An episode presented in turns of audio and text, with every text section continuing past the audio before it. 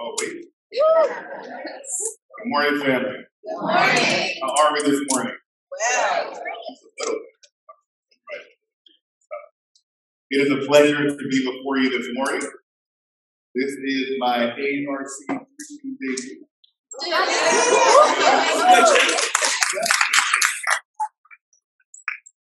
It is a pleasure to stand here this morning to uh, open God's word to you and to myself from. Um, so if you're joining us today, if you're a visitor, welcome. We're glad to have you here. I come in at a good time. Uh, we've been in a summer series called The Fear of the Lord. It's a 13 part mini series, and today is installment number seven. And so uh, I think back in June, uh, Pastor D kind of led us off on that first Sunday thinking about this idea of the fear of the Lord. And he set down really good foundation for us and gave us a spectrum to consider. So on one end, we had this sinful fear of the Lord, and then on the other end, we had this right. So he kind of laid that foundation, and then every other Sunday, brothers have been coming up to the pulpit, stage, and they've been opening God's word, and they've been instructing us on different aspects of the fear of the Lord. And so last week, our brother Andrew turned this series the Summer of Fear. Right? Really good name for uh, our. I like to think more about it like a diamond, a diamond with many facets, each different, but each still brilliant in their own way. And so, so far in this series, we've been out of the Old Testament, right? Some of us kind of forget that there's two testaments in the Bible, but we've been out of the Old Testament, we've been blessed. And in a couple weeks, we're going to introduce the New Testament as well. And at the end of this 13 part series, one thing we should all be able to say is that this doctrine, this idea of the fear of the Lord, it is all throughout God's word. It's everywhere, right? And until this series, it's one of those things that's kind of hiding in plain sight. You kind of see it over here, you see it over there, you see it over there. But one of the wonderful things about this series is that we're able to string it along, able to see how God's word is connected all around this idea of the fear. in the previous Sundays, coming out of the Old Testament, what we've been doing is kind of looking at the children how they relate to the fear of the Lord. And then we've been drawing necessary accurate and right applications to how we should fear. This morning, we're going to switch it up. This morning, we're going to look at Jesus, the Son of God. Coming from Isaiah. Isaiah prophesied about it. But we are today, we look back to him, and we're going to see how Christ himself feared the Lord. Not only did he fear the Lord, but we'll read it in Isaiah 11, verse 1 through 5, if we're going to find out that he delighted in the fear of the Lord. He took great joy in the fear of the Lord. And that's a very encouraging thing. So not only are we called to fear the Lord, but our Savior, Christ himself, feared the Lord. so that's what we're going to look at today from Isaiah 11, verses 1 through 5. And before I do that, let me just let you know that I have one hope and one prayer today. And that's hoping that prayer will guide our time. So my hope this morning is that we will recognize that Jesus had an internal reality of the fear of the Lord. And that showed itself externally through righteous action. Right? So it wasn't just a mental exercise. It wasn't just a deep conviction. It wasn't just something that we thought of. He did all those things, and all those things were good, but he didn't just stop there. His fear of the Lord, way that he delighted in the fight, it actually showed itself out in righteous action. He actually did stuff as a result of fearing the Lord. And so my prayer today is that as we see Christ and the way that he fears in the way that it was an internal reality for him that showed itself out in righteous action, that we too would do the same thing. And then my prayer this morning is simply this that as members of Jesus' kingdom, as we observe him and the way that the fear of the Lord shapes him, then it would also shape us.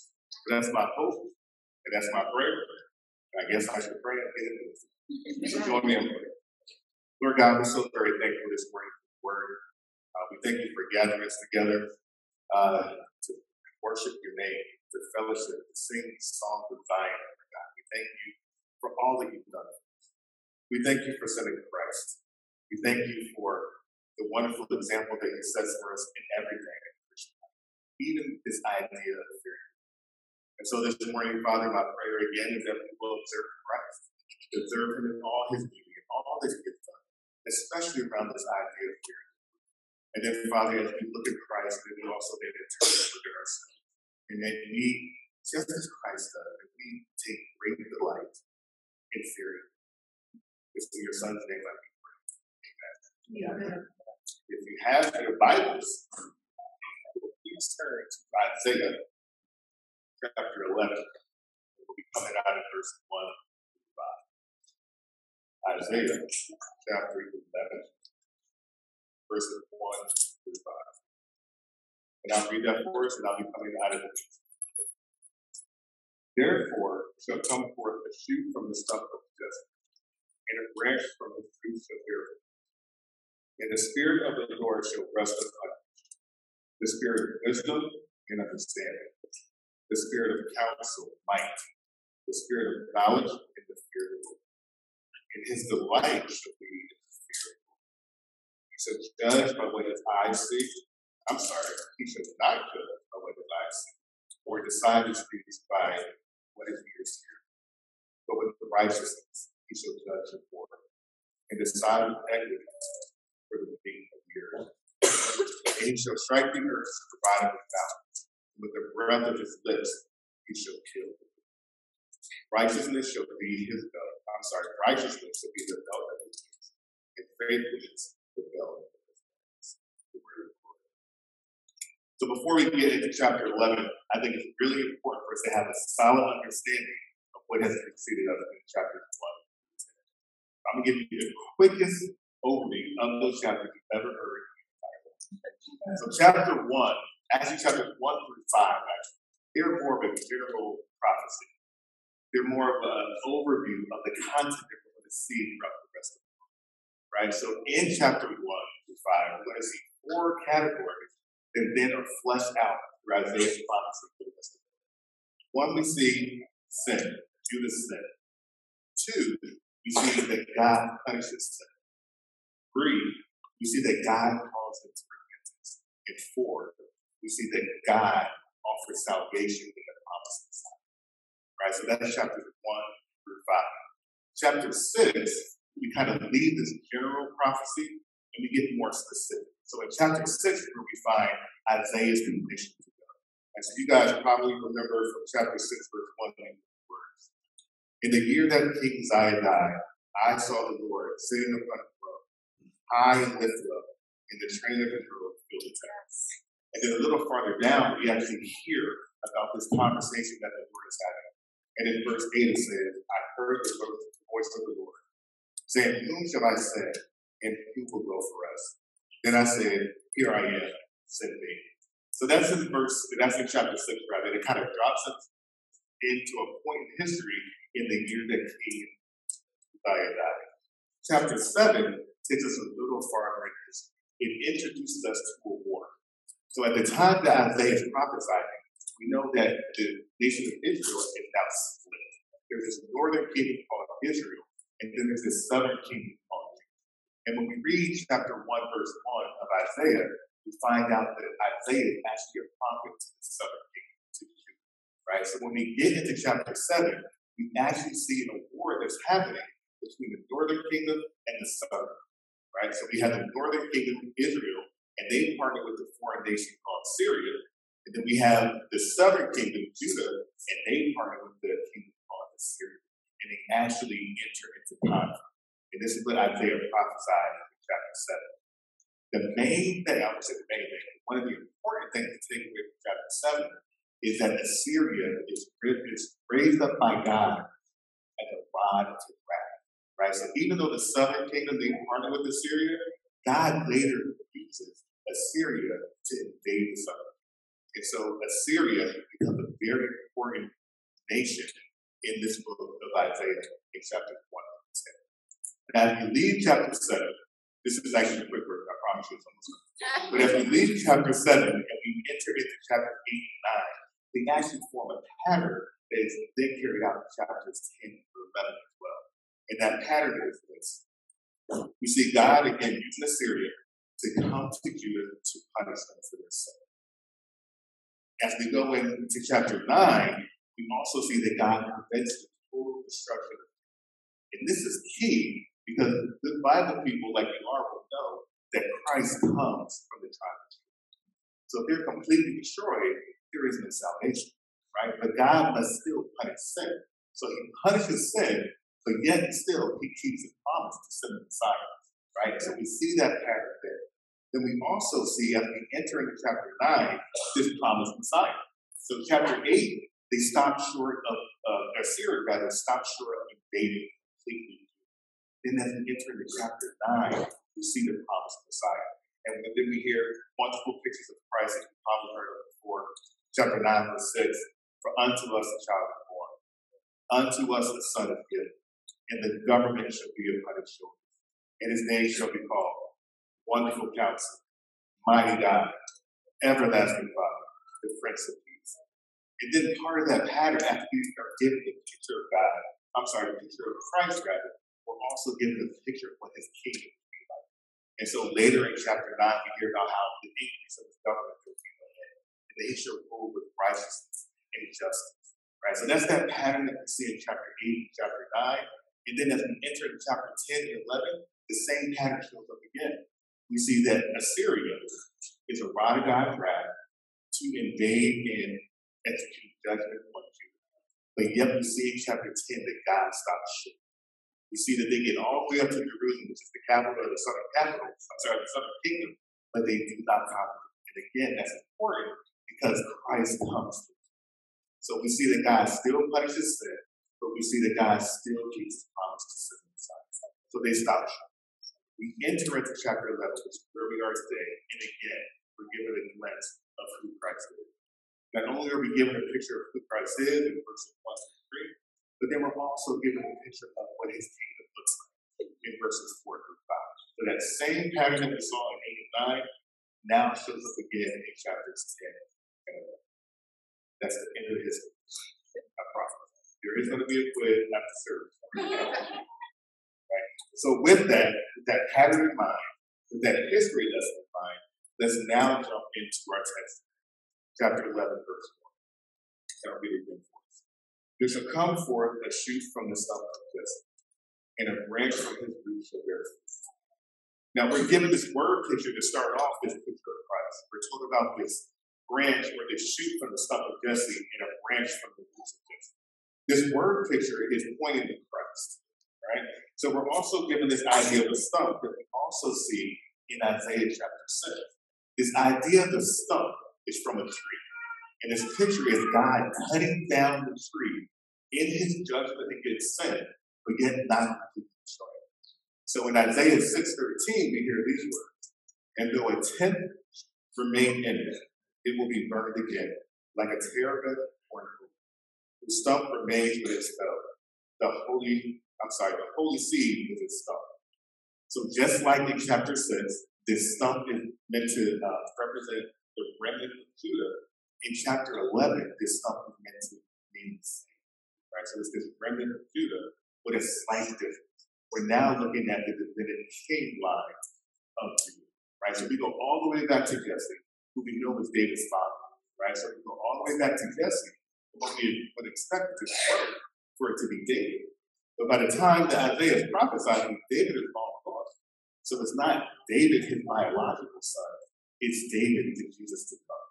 Okay? We see that clearly in a couple of verses. We see that in Isaiah chapter 3, verse 5, where Christ is described as David the king. We see that clearly in Ezekiel 34, 23, where Christ is called David, my servant. And then idea of the branch, similar thing. It's this word picture about the line of David, this promise that was made to David, that there would always be a king of his And for that branch metaphor, we see that in Jeremiah 25, and again in Zechariah 23. I'm so sorry. Zechariah 3, verse 8. So again, coming out of chapter 10, you see this massive destruction. God tells them, don't trip out. I'm not going to destroy you. But yet they still feel the heat because Assyria is coming. I mean, they're going to come to invade. Hadn't happened where we are now. It happened later in Isaiah. But they're still trembling. They're still afraid because they know that they have sinned. And they know that God will punish sin. But when chapter 11, verse 1 opens up, there is hope because in the midst of destruction, in the midst of God carrying out his righteous wrath on them for their sake. 11 verse 1 is us from Christ. And so we see Christ that gives them hope even in the midst of their distress. Right? So we leave chapter 1 and we go, I'm so sorry, it's only chapter, but we leave verse 1 and we go into verse 2, after Isaiah identifies the Messiah to come, and from our perspective, he's already come, right? But Isaiah is prophesying forward to Christ.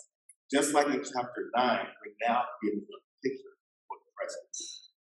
And Isaiah uses three pairs of two characteristics to paint that. Right? So in verse 2, we read this. And the Spirit of the Lord shall rest upon him. The Spirit of wisdom and understanding, the Spirit of counsel and might, the Spirit of knowledge and the fear of the Lord. This should immediately, when we read verse 2, when we start to see that first part the Spirit of the Lord shall rest upon him, this should immediately remind us what we read in the Gospels about Christ during his baptism. So if you're familiar with any of the Gospel accounts, after Christ is baptized, the Spirit of God comes from heaven and rests on him like a dove. So in Matthew 3.16, we read, And when Jesus was baptized, immediately he went up from the water, and behold, the heavens were opened to him. And he saw the Spirit of God descending like a dove and coming on him. So we see that Christ himself is being anointed by the Spirit of the Lord. And it will guarantee that Jesus is fully equipped for his kingdom mission in a way that all those evil kings of Judah never were. So the time right now of this prophecy, sitting on the throne in Judah is an evil, wicked king named King Ahaz. He, this man is so wicked, he actually sacrificed his son to a foreign god. So with that in the background, and now we see Christ with these three pairs of two. Again, hope is given to the two. One commentator puts it this way, speaking of the six defining characteristics of. All these characters, all these characterized by truth, wisdom, the general capacity to have the right judgment in all things, understanding, the ability to see to the heart of it, counsel, the ability to divide the right course of action here coupled with power to see it through. Knowledge that goes beyond knowing about, for knowledge is enjoying a personal, intimate relationship with the person. And when that person is the Lord, the relationship demands and prompts the fear to show itself in concern, obedience, and worship. In other words, the branch from the roots of Jesse will be fully equipped for his kingdom mission. Where other kings of Judah have failed because they lack one or all those attributes. Christ would not. Even a good king that would come under Isaiah's or Isaiah's time as a prophet, Hezekiah, who we know was a good king, even he wasn't as good as a king as the promised Messiah because he lacked one or maybe more of it. So Christ had them all without measure. And because he had these characteristics, he is able to carry out his kingdom rule in a way that no other king. Amen? Amen. Now, as we leave verse 2 and we go to verse 3, it would be a total waste for even Christ to have all those attributes and not put them Reminds me of this man named Coleman. Anybody remember Derrick Coleman, NBA player? He was a great player. No, I won't say he was a good player. Of Syracuse, NBA star. Tons of talent and tons of potential. Every once in a while, he would show flashes of greatness. But at the end of the day, brother man was lazy. He didn't want to work. So I remember Derrick Coleman as this superstar. He had tons of potential, but never realized it. But at the end of the day, having all that potential was useless. It's a total waste, right? But having all these attributes that Christ has, and then in verse 3 we read, and his delight shall be in the fear. And this is the game changer. Because this delight that he has in the fear of the Lord, it's like gas in the car, or gas in the engine. it actually helps it to go. So th- having this delight in the fear of the Lord was to guarantee that this anointing that Christ had would not go waste. And so now what we're about to read, as we continue to step through these verses, is that as Christ the the So again, if you remember that that range that Pastor D gave central fear on one hand and rightful fear on the other, Christ is all the way over here chilling, delighting rightfully holy, fully, righteously in the fear of the Lord. And because he delights in the Lord, it actually prompts him to actually take righteous action. And that's what we're going to see in the rest of the the. Now, I love the way Isaiah writes these verses. I love it. I kind of have to, but but he makes it very easy to identify the action that Christ takes because he uses the key word every time, and it's shall. Like S H A L L. So if you didn't pick it up the first time you read it, I guarantee you you never be able to read this part of God's word again and not notice it. It's going to jump out at the page. So every time we see this word shall, what we should be thinking in our mind that because Christ is the life of the fear of the Lord, he shall do this, or he shall not do this, or he shall do this. So now as we go through the rest of these verses, we're going to easily be able to see, because Isaiah uses this key word shall, of how Christ takes the delight in the fear of the Lord and actually puts it into action. So he's no hope. Amen. That he is our Savior who has this internal reality of the fear of the Lord, and then prompts him to go out. So in verse 3, before we exit that, we actually see our first shout right there, uh, kind of in the middle. And it starts like this He shall not judge by what his eyes see, or decide to speak of what his ears hear. In other words, Jesus is not going to be a racist, sexist, fill in the blank conspiracy. He's not going to look at your color of skin. He's not going to look how tall you are, how short you are. He's not going to look at your economic status. He's not going to look at where you come from. None of those external things will Christ look at and then judge. At the same time, he's not going to be listening to they and them, wherever they and them are. He's not listening to Pearson. He's not listening to Google. He's not turning on Fox News and hearing the latest one and talk about this, that, and the other. He's not going to use those things to decide any dispute. He's going to use those attributes that we just talked about wisdom, knowledge, counsel, might. He's going to use these things to make it better and not the other thing. Amen? Amen. So um, the beautiful thing about this is that a portion of verse 3 comes actually to us in a command from Christ himself in the gospel. So John 7 24 says this Do not judge by appearance, but judge with right Come directly to us as a command, a direct application. So what does this mean for us? It's actually quite simple. We follow the example and obey the command that our King has given us. And we refuse to engage in judgment based on appearances or based on conditions. To put it another way, we must work to realize Martin Luther King's dream, where he said, I have a dream that my four little children would grow up in a nation where they would not be judged by the color of their skin, but by the content of their. Same thing, that we're not going to look at appearances. We're not going to listen to all this shenanigans happening around us. That's not how we're going to judge. That's not how we're going to make. Because that's not what our king did. Right? So this first shout is a negative to set up the second shout, which is verse 4. But with the righteousness shall judge the poor, and the decide with equity for the meek of the earth. Right?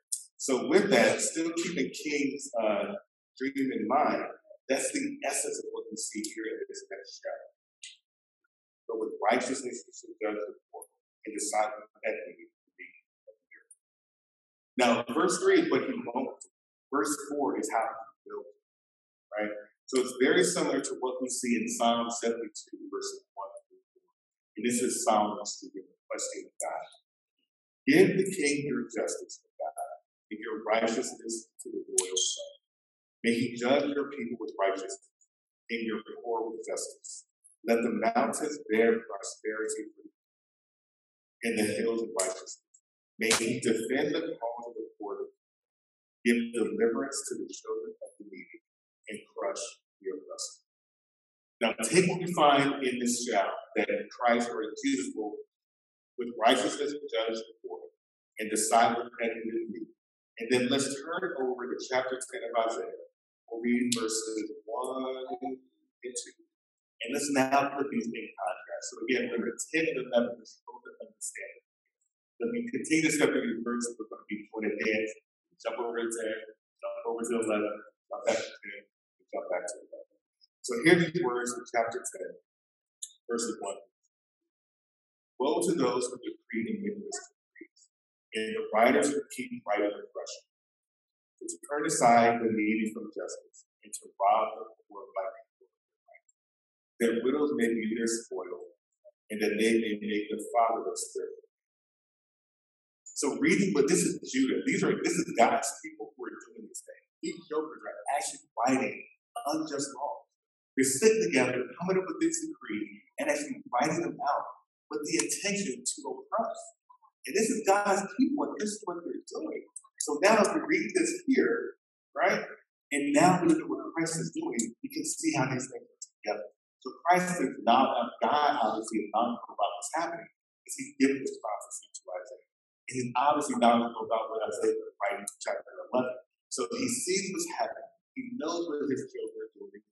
And then he sends Christ to correct it. So where his people, Judah, are writing these iniquitous laws, where they're oppressing the poor, where they're doing all these things, he then sends Christ, full of the fear of the Lord, delighting in the fear of the Lord. And because of that delight in the fear of the Lord, he actually seeks out and will judge the poor with righteousness out of the fear of the Lord that he had, out of that delight, he will look to plead the case of the poor. That's what his delight will do. Knowing what the people of Judah are doing, his delight act the exact opposite. Now, keeping in mind that poverty was never supposed to be a thing among God's people. Right? So, God being God, so again, if we remember what uh, I think was Taylor read for us earlier in Deuteronomy uh, chapter 15, this will help us to understand why Christ focuses on. So part of that reason is that he knows the conditions that the poor find themselves shouldn't actually exist, shouldn't be a thing. So in Deuteronomy 15, that Caleb for us earlier. But there, but there will be no poor among you, for the Lord will bless you, that the God has given if only you strictly obey the voice of the Lord your God, being careful to do all the commandments that I command you today. Read that first part again. But there will be no poor among Among the people of God, in the mind of God, poverty should not exist. To hear in the people of God in the community, for you to say that there was a poor person, it's like saying Bigfoot.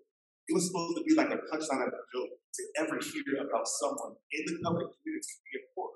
Wasn't supposed to be a thing. You see that clearly from the modern But the part that is interesting, not interesting, man, the part that they couldn't keep was that second part. If you will only strictly obey the voice of the Lord. So we know that they didn't do that, and even God knows that they couldn't do that.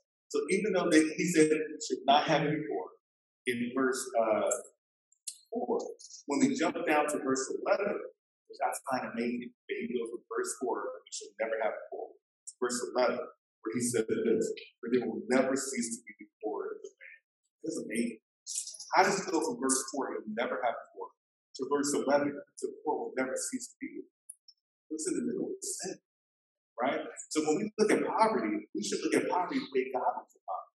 It's a sin issue first. And if it's a sin issue, that Christ is the answer. The church is the answer, right? So even though God being God, they can't keep the commandments. He then goes and he, he makes provision for the poor, knowing that he can do this. So verse 11 goes on to say in Deuteronomy 15, For there will never cease to be poor in the land.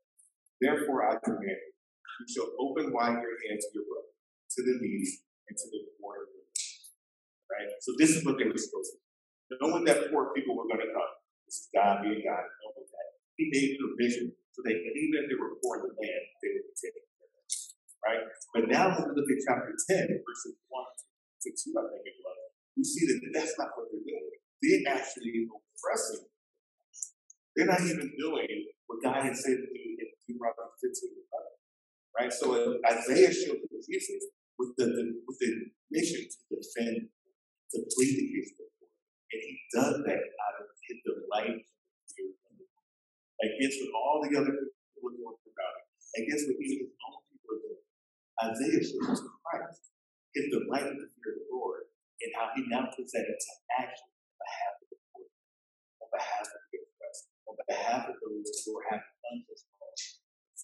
This is what we see our king.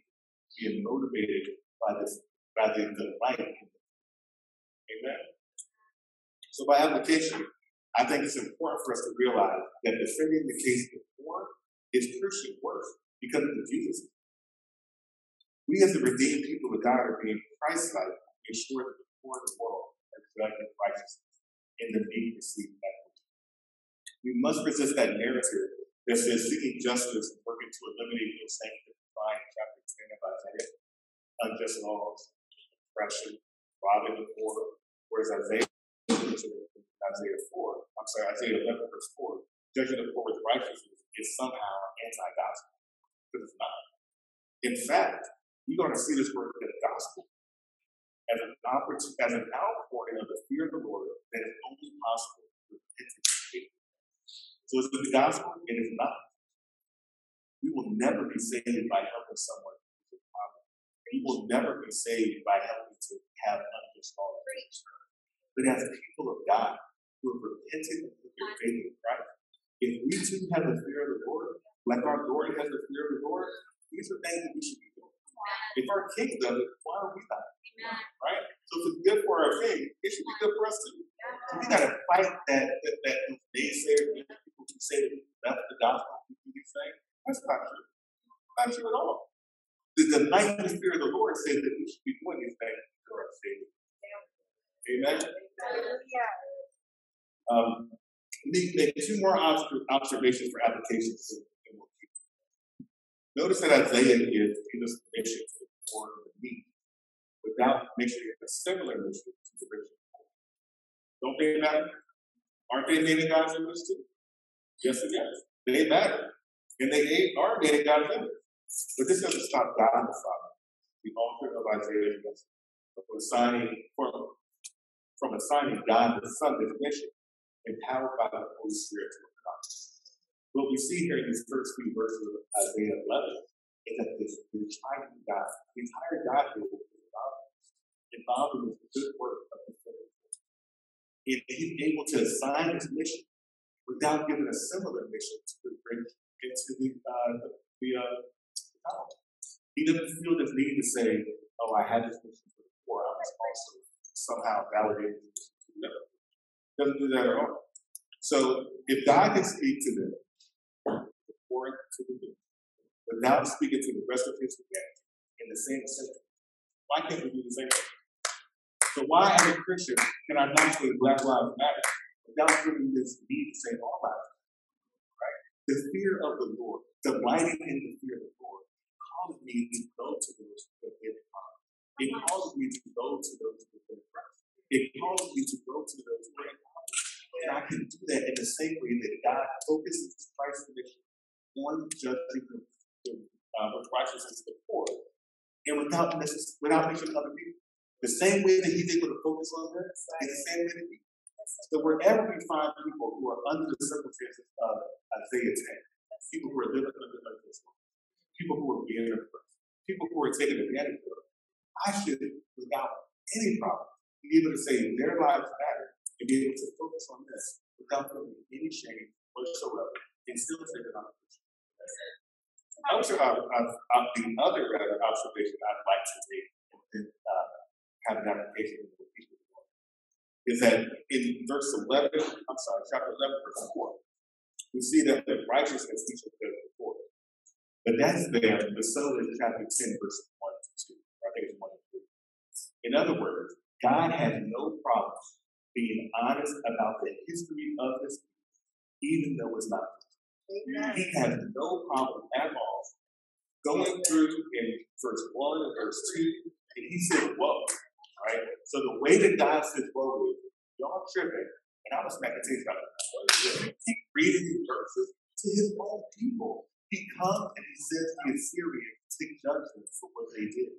And God the Father has no problem whatsoever being honest about their history, even though it's not perfect. So why do we trip when we want to give the honest assessment of this country? Why do we trip? Out of the fear of the Lord and delight in the fear. We should delight in truth, even if it's unpleasant. Right? So we see God the Father in chapter 10, verses 1 to 2, giving history, giving historical facts that are not pleasant, but he gives them nonetheless. And then after he does that, he sends Christ with the fear of the delight of the fear to judge the righteous, the poor. Amen.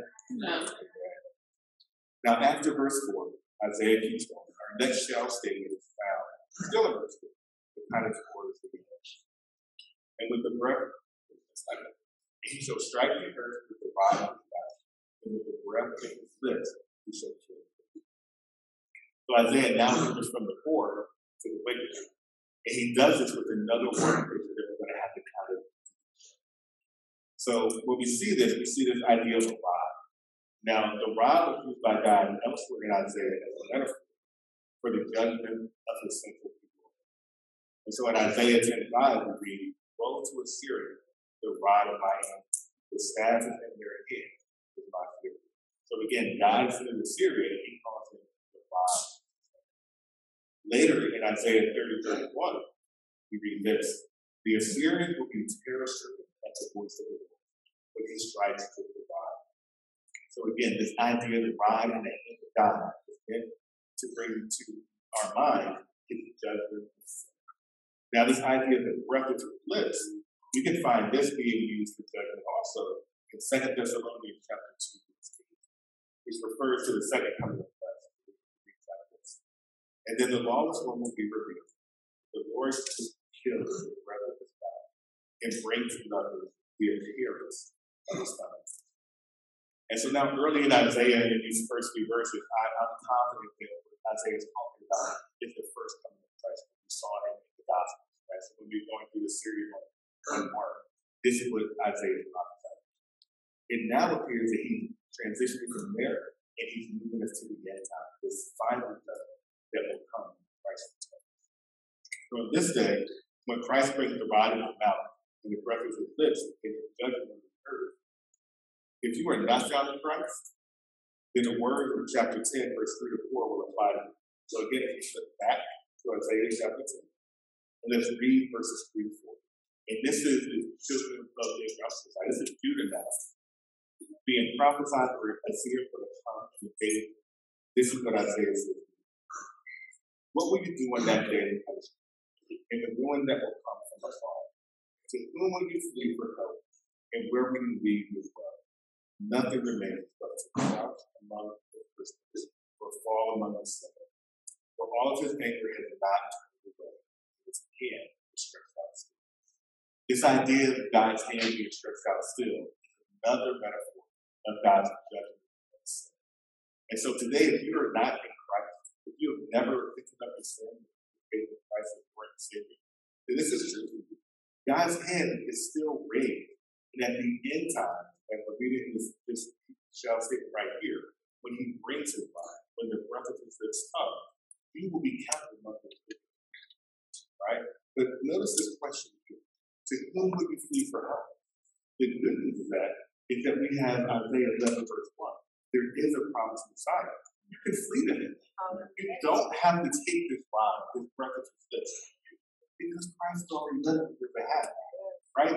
So this, this Isaiah, as he prophesies in Christ, that we see in the gospel, we understand that just like Isaiah said, he was born He lived a perfect life with righteousness, never did anything. But yet still, he was crucified on the cross. So why did they do that? He was perfect. They did that when he, he was crucified for the sins that I did, for the sins that you. Right? He, on that cross, took God's life. He took the breath of God's hands. he took upon himself in his body the full righteous wrath of the holy God. And he did that on our behalf. The Bible says that he was buried, but three days later, he died. And the beauty of it, right? The beauty when Christ does it, when he breaks his body in the breath of his lips. If you are found in Christ, if you repent of your sins, simply need to turn away from them and to turn to faith in Christ, in faith, knowing that Christ is on the cross was enough to cover your sin debt, then his hand goes down because he put So my prayer today is that if you are here today, that you would simply repent of your sin and put your faith in When this day comes, when his bride, his hand is still stretched out, his brother, is coming, don't be counted as part of it interview together, you don't have to etc. Amen? Amen? So Jesus' righteous judgment gives us hope both now and in eternity. So we see his righteous judgment in the earlier part of Isaiah, and we see it when he returns as well. But again, it's only goodness, it's only hope for us. So again, Isaiah chapter 11, verse 5. We'll move on to our final study. Righteousness shall be the belt of the priest, and faithfulness the belt of the priest. Simply put, Jesus will wear righteousness, doing all things well to please the Father, and faithfulness, an unwavering commitment to always do what is right as his Father. He will put those on in everything that he comes to do, whether it's his first coming or second coming, everything is done out of righteousness and out of faithfulness, out of this delight that he has. In a similar way, we are instructed to on these same things. Okay, let's put these things. Let's follow our King wearing righteousness and faithfulness. And let us too be driven by the light and fear. In the same way that Christ took these things and he did these, uh, these shells of not judging people by appearance, not judging by this, by being drawn, but actually intentionally going to the core of the world, the meaning of the world. And then finally, let us not be counted among them. Right? Let that fear, that central fear that has to be initially talked about, if we are kind of like but that central fear is a right fear to have. But it is my prayer this morning that if you have that that you will transition to that right fear by the faith So with that, that's my time. Prayer. Lord God, we're so very thankful for this opportunity again to open your word and to hear from Isaiah. Father, again, we thank you. We thank you for the wonderful examples that you set for us in this section of Isaiah 11, 1 through 5. We thank you for the truthfulness that he too, the Son of God, feared the Lord. So much so that it is his delight. So, Father, this morning I ask that we will all be convicted by the example that you set that we too will follow our and do the same we shall. The Son of God. Amen.